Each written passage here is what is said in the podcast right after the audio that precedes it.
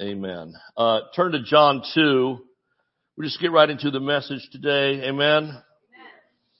John 2, and this is what I call the obedience to the command of faith. Now, you know, when we hear the word obedience, oftentimes we kind of put up a natural barrier, like, I don't want to be commanded to obey anything.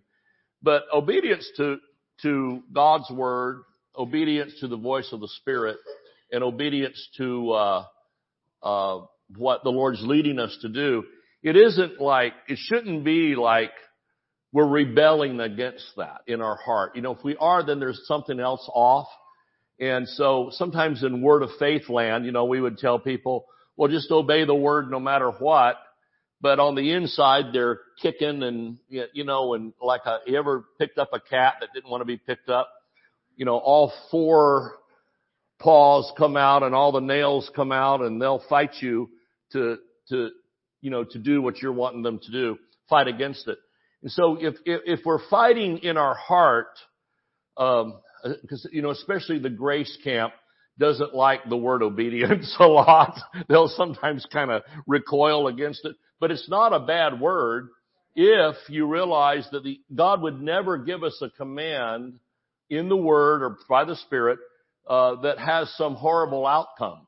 In other words, He wants to bless us. He's trying to get the blessing that was provided at Calvary.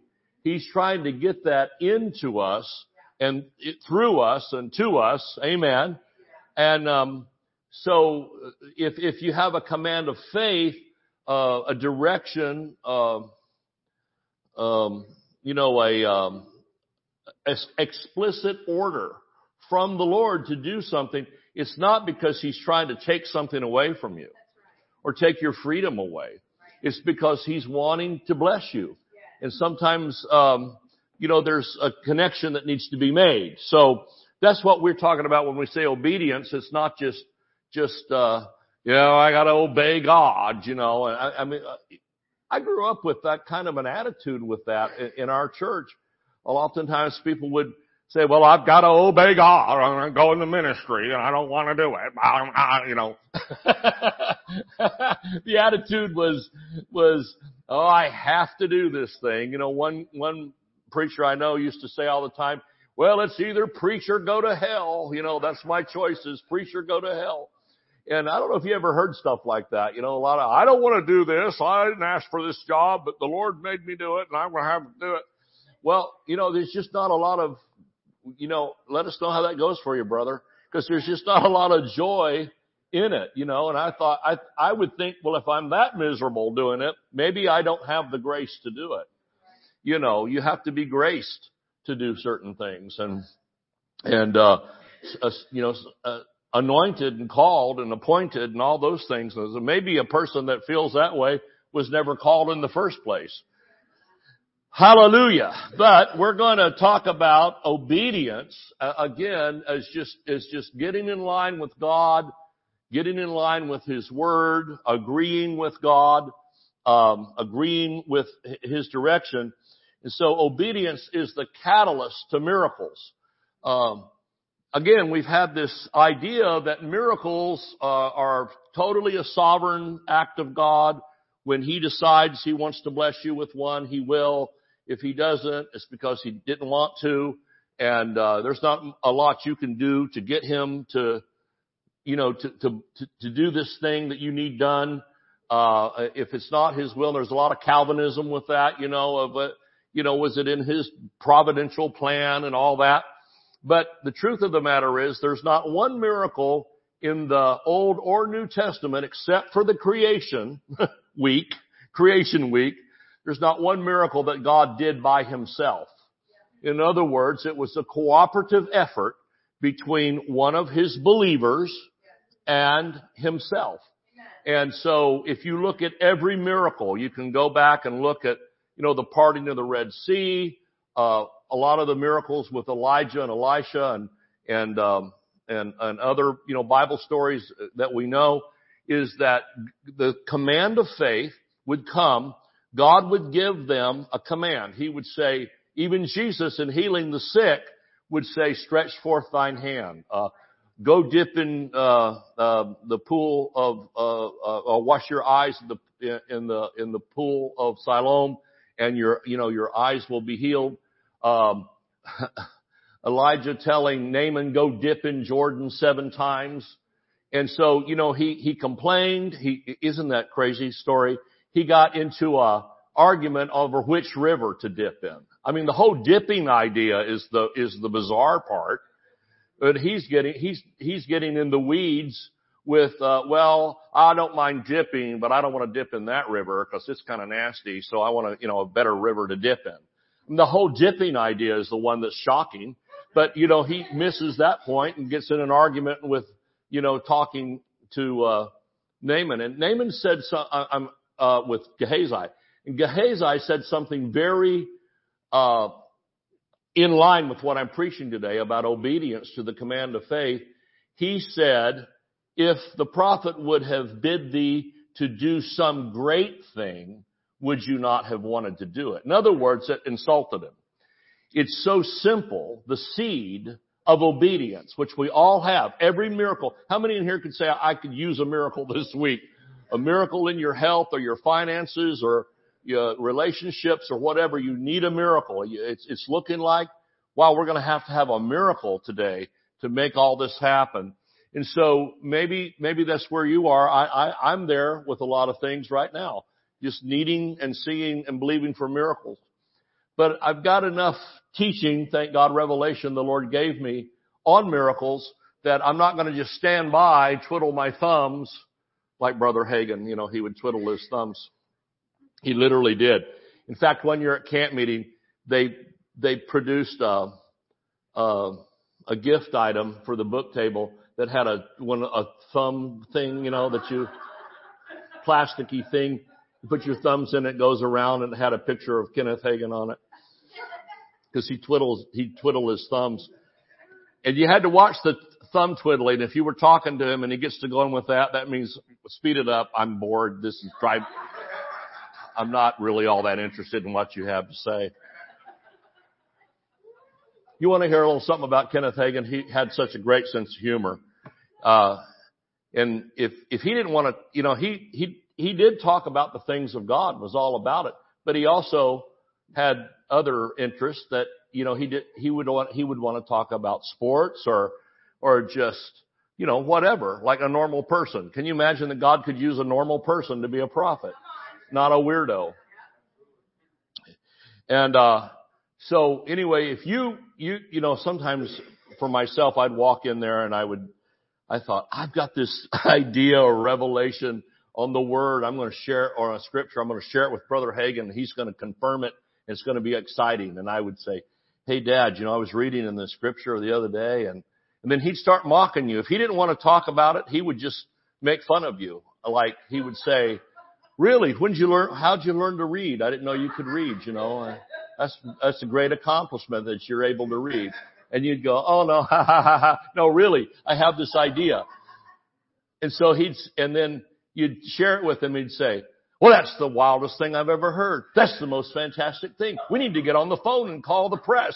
And then he'd call his wife in there. He'd say, Aretha, come in here.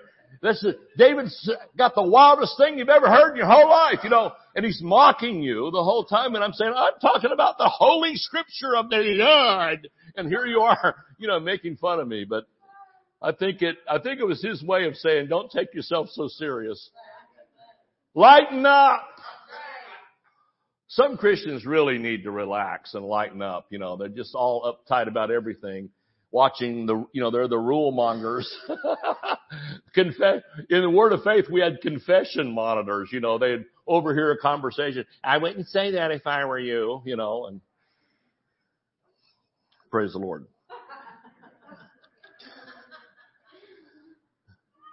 So again, the idea of needing a miracle and back to the message.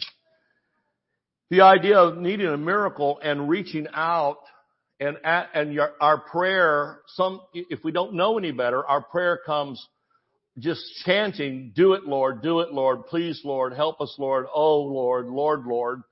you know, instead of asking this question. Now, sometimes prayer is a question that we pray. We pray a question because remember David at Ziklag, what a horrible name for a town. David at Ziklag said,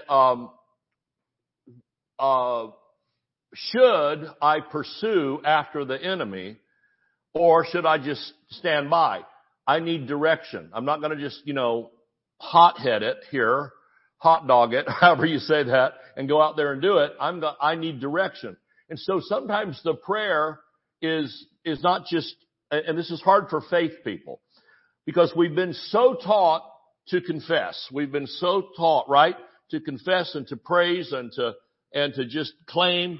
But sometimes we have to pray, Lord, what do I do about this? And that's the prayer for miracles. It's not do it, please, let it be your sovereign will. No, it's Lord, I have this need. It looks like it's getting into the area where it's going to be a miraculous thing for healing or finances or whatever. Tell me what to do. Give me my command. Here am I, reporting for duty, so to speak. Give me my direction, my part, because there's always a part that we play.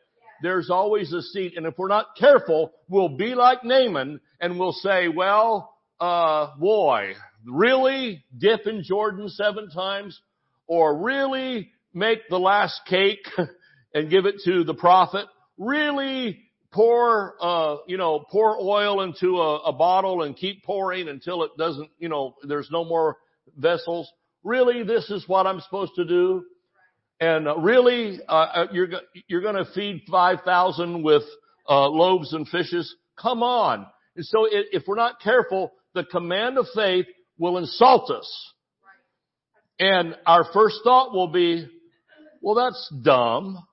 Or how could that make a difference? Or what, you know, maybe it's an offering that the Lord has told us to plant a seed. And maybe it's not very much. Maybe it's a lot. Maybe it's not very much. Well, you say, I don't know how that could help. And that's the exact amount that was needed to cover something or whatever. You don't know. I'll tell you, you want to know more secrets about miracles this morning? The other thing is God always, when there's a miracle needed, it will always meet the needs of other people, not just you. It will always meet the needs of other people. And so sometimes we're wondering, why is this taking so long or what is the deal? And then the way that God is going to use his network of believers and angels and power and the anointing and whatever else, the word, everything, all of the tools that God has at his disposal to put all a picture together is what he's going to use. I feel really anointed today. I hope this helps you. It's helping me. He'll put all that together and you'll find out that other people that were involved down the line or whatever in this thing, this big miracle, were blessed along the way. And there'll be a lot of testimonies. God will get a lot of glory out of it. And so sometimes we think like children in a way. We think so elementary and so adolescent, and that, well, I don't know why I'm having to go through this, and this just doesn't seem like I should be farther along in faith than this, and, you know, as long as I've served the Lord and all that, you know, we get all huffy, and usually the huffier we get, the more brain damaged we sound, and just craziness, instead of, you know what? I'm not going to question why I'm going through this, but I know that at the end of this trial and the end of this test that God's going to get glory, and it's not from suffering, it's from the victory that has been flipped around, and God's getting all the glory and the praise, amen, for it. And it'll be, as Paul said to the Corinthians, he said, there'll be many thanksgivings, you know, and Philippians, the many thanksgivings unto God, you know, for what has happened here. And so that's why I think James said, count it all joy when you go through tests and trials. Don't blame it on God. He said, don't be a Calvinist. He said, we love the Calvinists, but don't be one. He said, when anybody's tempted or tested or tried, don't say that it's the Lord doing it. That's right. Well, the Lord's leading you through this dark valley. No, He's not. But if you find yourself in the dark valley, He'll lead you out of it. Praise God. And so God's doing these things. Sometimes we wonder, why am I going through this? What's happening to me? Oh, Lord. And just say, wow, there's going to be a great victory here, a great glory, a great miracle that no one's almost heard of. But your part, you have to listen for the command of faith. Don't come ask me what it is for you, because I don't have a clue. And it's not me that's supposed to be telling you. You get it from the Lord. Amen. And it's, God's not going to tell you to do something wild that doesn't make any sense and runs over everybody else's authority. And, well, the Lord told me to paint the front of the church orange, so I did it,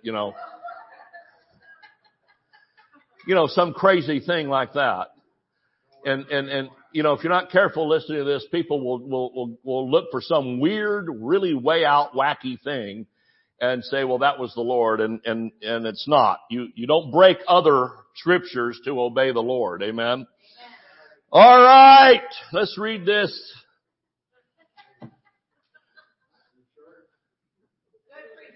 Chapter 2, John. And the third day there was a marriage in Cana of Galilee, and the mother of Jesus was there. And Jesus was called and his disciples to the marriage. They were invited. Amen. These are not wedding crashers. And when they wanted wine, the mother of Jesus said unto Jesus, Jesus, they have no wine. They've run out of wine. And Jesus said unto her, Woman, what have I to do with thee? Mine hour is not yet come. In other words, I'm not ready to start my public ministry. I'm not ready to be totally exposed here as to who I am and my miracle working power. So, how God uses him. So he said, what's wrong with you? It's almost like they talked about this earlier or something, And his mother said unto him, whatever you say, you're the Son of God, and I'm just your mother. Has said no mother ever. Including Mary. So you can see here, she ignored him. Now, why do mothers do this to their sons, even if they're grown? It's because of the revenge for the pain of childbirth.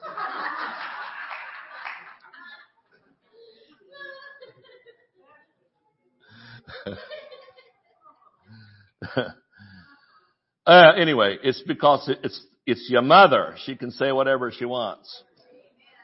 So his mother said unto the servants, whatsoever he says unto you, do it. Now that right there is the foundational truth of receiving a miracle. You say, what's the secret to miracles? Right there it is. Whatever he says to you, do it. Now, he's not going to tell you to do something you don't have the power to do. Amen? You have it. The seed for your miracle is already existing in your life. Now, we've heard such great teaching on seed time and harvest, meaning the seed is usually talking about something monetary. It can be. But it's not always that. It can be something you're supposed to do, something you're supposed to say, something you're supposed to provide. Amen? But you have the power to do it. It's in your hand already. Isn't that beautiful? Now remember what Gehazi said to Naaman. He said, if the Lord had bid, if my Lord, talking about Elijah, he said, if the prophet had bid thee do some great thing, would you not have done it? But because it's so mundane and it's so ordinary, It's almost, you got to be careful. It'll almost insult your intelligence, what the Lord tells you to do. Like when we bought this building and the Lord told me to tell the realtor when he was handing me the card of a finance company that works with small churches.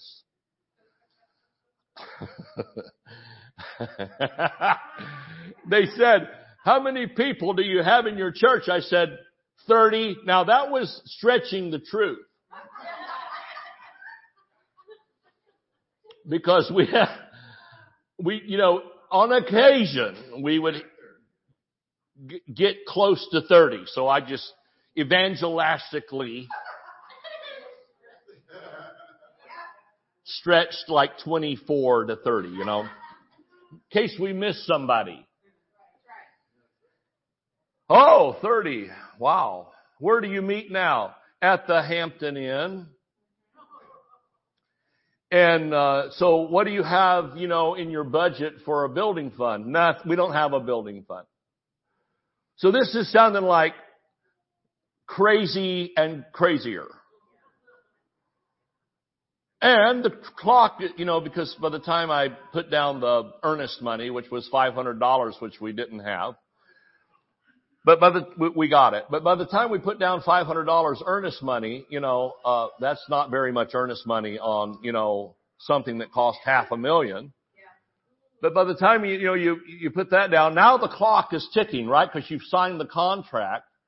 And so I've asked for, a few extra days. They said, well, because it's commercial property, it's 90 days. Usually on homes, it's less than that, due diligence, right? Well, the only due diligence we needed to do was to come up with $500,000 from zero. That's all. But anyway, I'm standing right in this building. Every time we meet here, it's a miracle because I'm standing right in this door there and he's trying to hand me the card of the mortgage company. And, I didn't even take it. I said, no, I won't call them. I don't need to call them. Oh, you have your own financing? No. Well, what are you going to do? I said, we're going to pay cash. Now that came right out of my mouth. We're going to pay cash. And I wanted to get all the words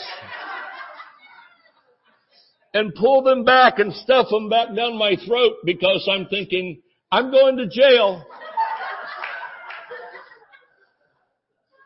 I don't know where they put people in jail around here, but I'm going to it. I'm going to the jail for misrepresentation, false everything, and then after the jail, they're going to put me in mental illness center and rehab after that. I'm done, man. I'm just like, and I thought, where did that come from? Lo and behold, the Lord gave, I said, okay, Lord, we've announced the miracle. How are we going to do it? And the Lord showed me how to do it. He said, well, just go on Facebook and tell people that, he said, you've got friends and you've got people that will help you and the congregation will help you. And you did. And then, but a lot of it came from outside. And, I would look at PayPal and there would be like $8,000 there all of a sudden. And well, who sent that? I didn't even know the person that sent it. And they said, well, years ago, I got one of your tapes and it blessed me. You just never know the seeds you've already got out there that you forgot about. But the Lord didn't forget. Are you listening? Do you understand that that's a miracle to go from zero? And it was, we asked for a few extra days because some pledges were made and they needed time to get in. But we went from zero to close to $500,000 in 114 days. And many of you can testify to it that we had all the stuff that the church owns, in Jerry Lee's garage in Pinellas Park. And, my fear was she's going to walk in there, it's going to all fall down and collapse, and we find her years later, underneath the rubble. But we had a U-Haul or rider truck, and it was packed full. The congregation was sitting here at the parking lot, and I'm at the closing office, Port Richey, and I'm texting, okay, it's closed. You can go in, you know, or whatever. I'm bringing the key. I don't remember what. But anyway, we moved in. And when it took us exactly, well, it should have taken about 7 minutes to close. It ended up being 13 minutes to close, because when you don't have a mortgage company in the middle of it, it closes fast. Praise God. Cash. Hallelujah. And we had about, 12 people or whatever we had. Amen. It's a miracle. And then all the improvements on the property, have been paid for in cash, and God has just blessed us and done such an amazing thing. But the prayer was, Lord, what's my part? And He told me what to do. Well, did I have a Facebook account? Yes. Did I have the ability to say what He told me to say? Yes. Did I have the ability to, make certain commitments? Yes. You see what I'm saying? And you think, when the Lord said Facebook, I thought, oh, come on. Facebook? That's what you got. Facebook? I need $500,000 and you've got Facebook? Yeah. And I knew if the Lord had bid thee do some great thing, would you not have done it? So whatever He says, do it. He knows the seed that you have that can make the miracle happen. Amen. Listen, it's all right to give honor where honor is due. I'm not bragging on me or bragging on this congregation or our church or anybody. I'm bragging on the Lord. Yeah. Amen. I'm giving praise and glory to Him. Yeah. Whatsoever He says, do it. And there were set there 6 water pots of stone. Get this. This is wild. After the manner of the purifying of the Jews, containing 2 or 3 firkins apiece. Those aren't pickles, those firkins. It was the pickle juice that made the difference. I can hear somebody saying that. Containing 2 or 3 firkins. A piece. Now, that's obviously a measurement. The funny thing about this water is the water used for purifying and cleansing. This is not really even appropriate drinking water. And the children of Israel, the Jews at that time, and the temple system and Moses' law, it had been added to, by the way. You can't just do something all of a sudden with an item that's designated for something else. I mean, this is strict, almost like Sharia law, only from the Jewish side of it. And so here is this, and that's the one He chooses. Well, here's the question. Do you have water pots? Yes. Is there water in them? Yes. Are there pickles in the water? No. Okay. Jesus said unto them, fill the water pots with water. Oh, this is getting scarier, isn't it? And they filled them up to the brim. And He said unto them, draw out now and bear unto the governor of the feast. This is getting scarier. Because now we're taking the wash water and serving it to people. And they bear it. And when the ruler of the feast had tasted the water. I love it that it's written like this. It doesn't say when he had tasted the wine. It said when he had tasted the water that was made wine. Now, I can't prove this, but the way God does things, sometimes somebody said, well, He's El Shaddai. And I heard a friend say, sometimes He's El Nick of Time. Because it seems like that some miracles happen just right seconds before is needed. And it's what I call a white knuckler or a nail biter. You're just like, all right, this will be a good time for a biscuit. tasted the water that was made wine. I believe that the water was turned into wine when it touched the ruler of the feast, probably the head caterer. But when he tasted the wine, he says he tasted the water. He tasted the water. When he tasted the water, that's when it was turned into wine. When he tasted the water that was made wine and knew not whence it was or where it came from. But the servants which drew the water knew. You better believe they knew. They're probably standing there. Well, we're going to be slaves again after this. That's if they're merciful. Because they're thinking, man, we're going to get busted big time here. How dare you serve me the wash water and call it wine? Are you crazy? Talking about calling those things that are not as though they were. Here we go. But it says they knew.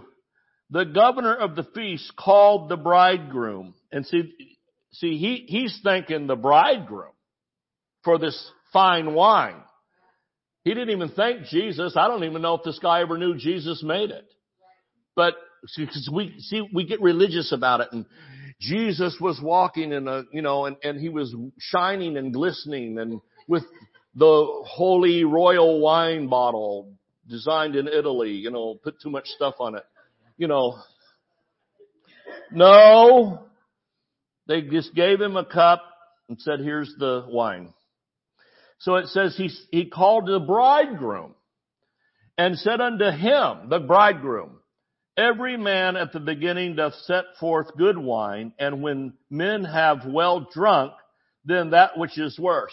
In other words, after they've already had a nice party going, you serve the cheap stuff. That's what he's saying. But thou hast kept the good wine until now. In other words, good there means the very best, because it's God good.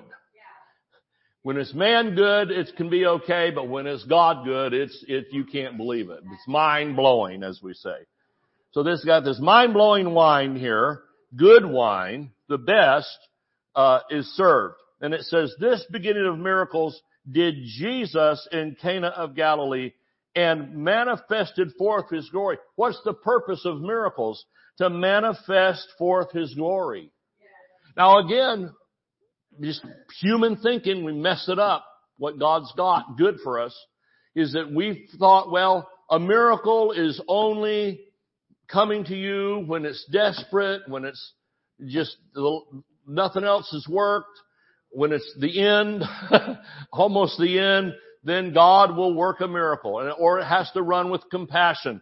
That, I've heard it taught, well, miracles run with compassion. If you have enough compassion, you can get a miracle because you're feeling sad, or hard for somebody that's having a hard time. Well, hey, we need compassion. Amen.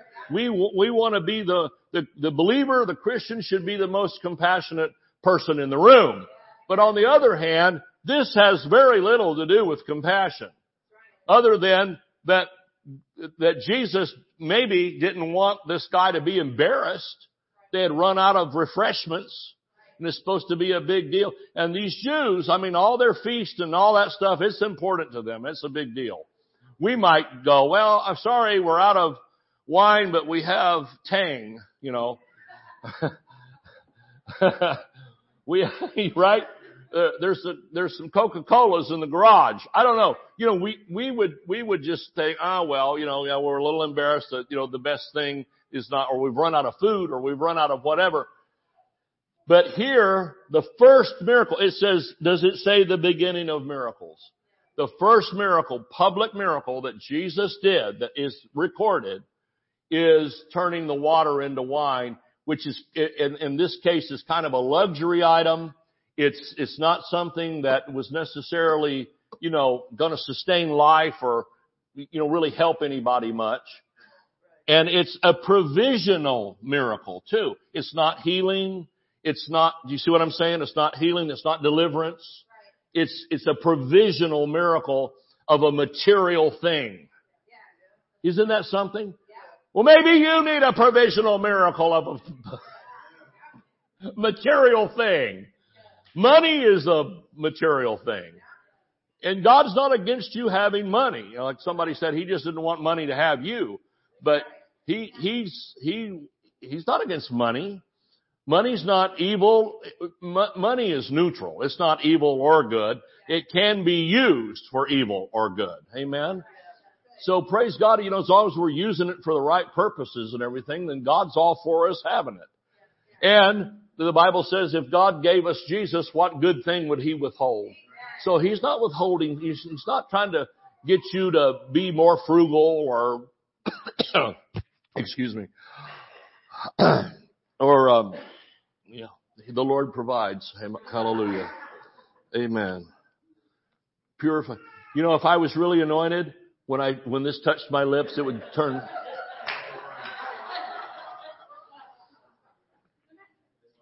That'd be a cool thing to do, wouldn't it? Like have a little thing in the side and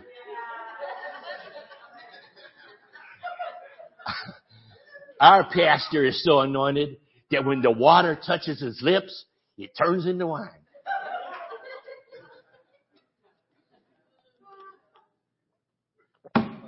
Glory. We're all about being polished here. It's just about being so cool. I'm too cool for my shirt. I'm too cool for my...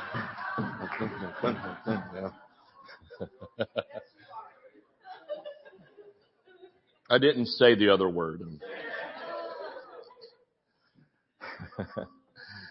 Glory.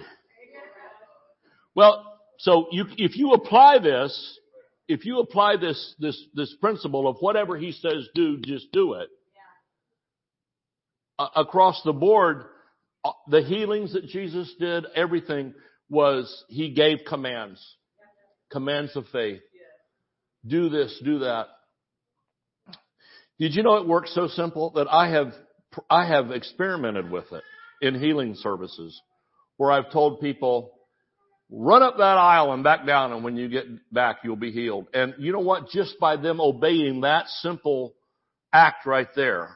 Again, it's not a dead work. It's not, you know, it's not like demonstrating something in front of the Lord, but it's something that happens on the inside of us that when we just do that, that it connects. The miracle's here, right here in our face. And when we do that, it's like plugging into the power source.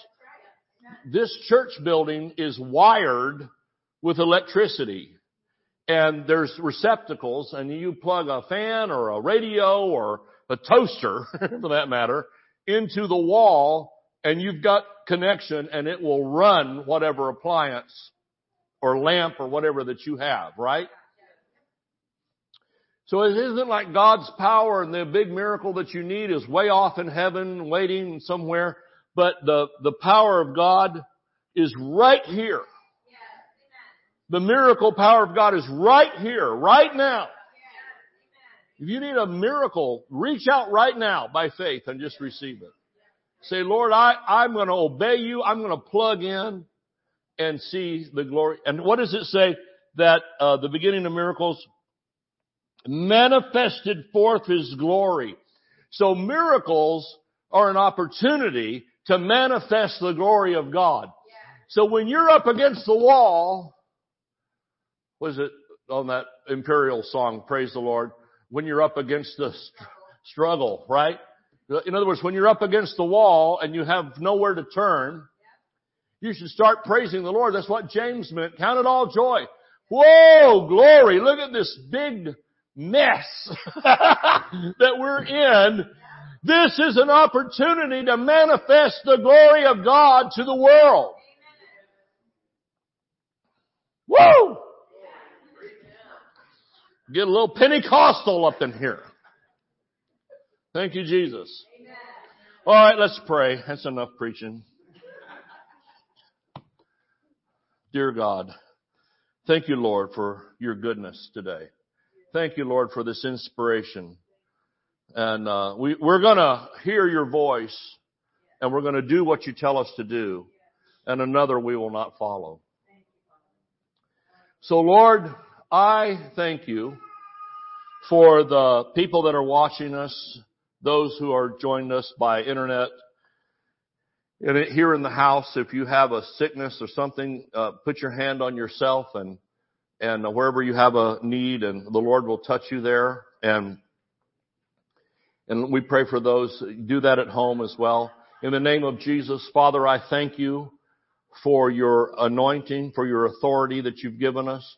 In Jesus' name, I command blind eyes to open, deaf ears to unstop, legs to walk, cancers and tumors and growths to disappear, any abnormal cell activity to cease. In Jesus' name, be healed and be whole. Any deficiencies in glands like things that chemicals in the body that need to be produced. This is for somebody, adrenaline and that kind of thing, thyroid situations. In Jesus' name, be healed. Pancreas, be healed in Jesus' name. Thank you, Father, for your healing touch, your healing power in Jesus' name. Father, I thank you for those that are suffering with mental illness or any kind of oppression, depression. Be healed in Jesus' name. Satan, take your hands off of God's property. In the name of Jesus, we command the blessing today upon these people. Thank you for healing minds and hearts and souls today in Jesus' name. And in Jesus' name, those that are attacked in their life with chemical dependencies, addictions, alcoholism, those things, in Jesus' name, be set free today from those things. Be set free from the power and the temptation and control of it in the name of Jesus. Be delivered today. Be set free. And Lord, we thank you those that are believing for financial and material increase. We thank you for showing yourself strong, even from today forward in Jesus' name, that there will be no lack in their homes or in the house of God. We thank you, Lord, for these things in Jesus' name. Now let's lift our hands and praise Him and thank Him. Hallelujah. Amen. Amen. Praise God. Now, before we close today and online, if you'll stay online with us, Pastor Scarlett is going to come and talk to you about the convention. Amen. Thank you. Praise God. Hallelujah. What a great time here to act on what we've heard too, because the word is big within us right now. The Bible says faith comes by hearing, hearing by the word of God.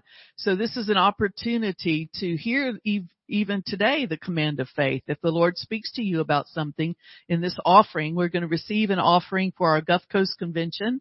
And the Lord kind of instructed us to do this between now and the meeting so that we could give people online an opportunity and people here in the sanctuary. So if you need an envelope for your giving, we have special David Horton Ministry envelopes, and we'd like for you to raise your hand and get one of those, and our usher will see where your hand is and give you one of those for an opportunity to give to the Gulf Coast Convention and so toward this meeting. And the neat thing about this too is it is good ground to sow into a meeting like this, because so many spiritual things happen in this meeting that all of that comes back to your account. You know, when you see somebody saved in this Gulf Coast Convention, you can say, I was a part of that. I was a part of that life being changed and that person being born again. Or when we see people up here that are being filled with the Holy Ghost for the first time, speaking in other tongues, you can say, praise God, I was a part of that. Amen. I was a part of them getting filled with the Holy Ghost. And sometimes we don't connect the two with the finances, with the things that take place, but it couldn't take place without the financial help. Amen. For some reason, when these gifts come here, they want to eat, you know. Can you believe it? And then they want a place to stay, right? They're not going to stay out on the street. They expect for us to provide them a place to stay. They expect, and they should expect for us to provide transportation for them to get here, you know. And David and I don't say, well, you can get on the dog and ride it all the way down to Tampa. Do you know what the dog is? The greyhound. But get on the dog and just come on down to Tampa and we'll see you in 4 days, right? No, that's not what we do. Praise the Lord. We want to provide the best for them, and I know that's your heart as well. So, we're talking about 11 people that we will house and feed. Amen. So you can see that there are upfront costs, and we thank God that we get to sow toward this. Amen. Praise the Lord. It's really a great thing. I know that, we can say, well, it's too expensive to have something like that. But see, this is heaven's work. Amen. This is the work of the eternal one. And so we have to know that we are, entering into God's business here. So let's read, and then we'll prepare our giving. Again, if you need an envelope, you can lift your hand. If you're giving on live stream, a page will come up there that says how you can give. And so into this meeting, all of this will go toward the Gulf Coast Convention. And it says in 2 Corinthians 9:6, but this I say, he which soweth sparingly shall reap also sparingly, but he that soweth bountifully, and that means generously, he shall reap. Do you believe you're going to reap? Amen. That right there should motivate us to want to sow, because there's going to be a reaping. Praise the Lord. And the Bible says you shall reap. Hallelujah. If you faint not. So we see here, give bountifully and you shall also receive bountifully. Father, we thank you for the commitment and the faithfulness of this congregation, for the courage and the faith to have a meeting like this. We know that many times churches back off and don't have guest speakers because of the expense. And Lord, we just feel like and know that you have called us to do this. You've spoken to us about it, that you have a plan for this time and this season for people to be ministered to so mightily by these guests that we've invited here. And so, Lord, we enter into the labor, and we know that we are co-laborers together with you in this. And we bless these ones who are giving today. We thank you for them, Father. And we believe your scripture right here says, they shall reap bountifully, in Jesus' name. Amen. Amen. Thank you again for giving, and we appreciate those online participating as well. And we'll have other opportunities. Maybe you didn't come today to prepared to give. We'll have other opportunities for you to be able to give as well. And remember, Wednesday night at 7:00, come be with us. And we've been having some good prayer meetings. So we're going to, even during this Gulf Coast Convention, I'm going to be leading prayer an hour before every service. And we've got a wonderful prayer room that we've set up in the back of the church, right through the kitchen area. You can get back there. We'll show you how to. And it's really a nice room. Pastor David has an organ back there. So we might get happy too. Of course he does. And so we can sing and pray for these meetings an hour before every service. For you who don't know the schedule, let me just mention it really quickly, and then I'm going to let you go. It starts Thursday evening at 7 p.m., and that's April 27th. And then Friday morning, it will start at 9:30, and then we'll have a 9:30 and a 10:45. It will end, around lunchtime, and then you have the afternoon free, and then Friday evening at 7, and then again Saturday morning at 9:30 and 10:45, and then it'll be over Saturday at noon. And Pastor Happy Cobwell will stay over and preach for us Sunday morning at 10 a.m. So it'll be 3 days of glory. Amen. Just wonderful time of the Spirit of God. And be praying. If you want to know how to pray, I have some sheets that we've written out scriptures and prayers, so you can take it home and pray. Just let me know, and I'll get you one of those. All right. Well, you ready to go home and eat or go out and eat or whatever you want? Let's stand up and we'll pray and be dismissed. Father, again, we're so thankful for our pastor and the beautiful message that he sowed into our lives today. And and how to receive miracles, and we take it and we'll act upon it and we'll see the glory of God in our midst. Thank you, Lord, for every person. I pray a special blessing, a special anointing, and wisdom and peace on their lives this week. May they know that you are with them, that you never leave them nor forsake them. And you're right there in the midst of whatever they're going through, and you bring victory every time. In Jesus' name, amen. God bless you. See you next time.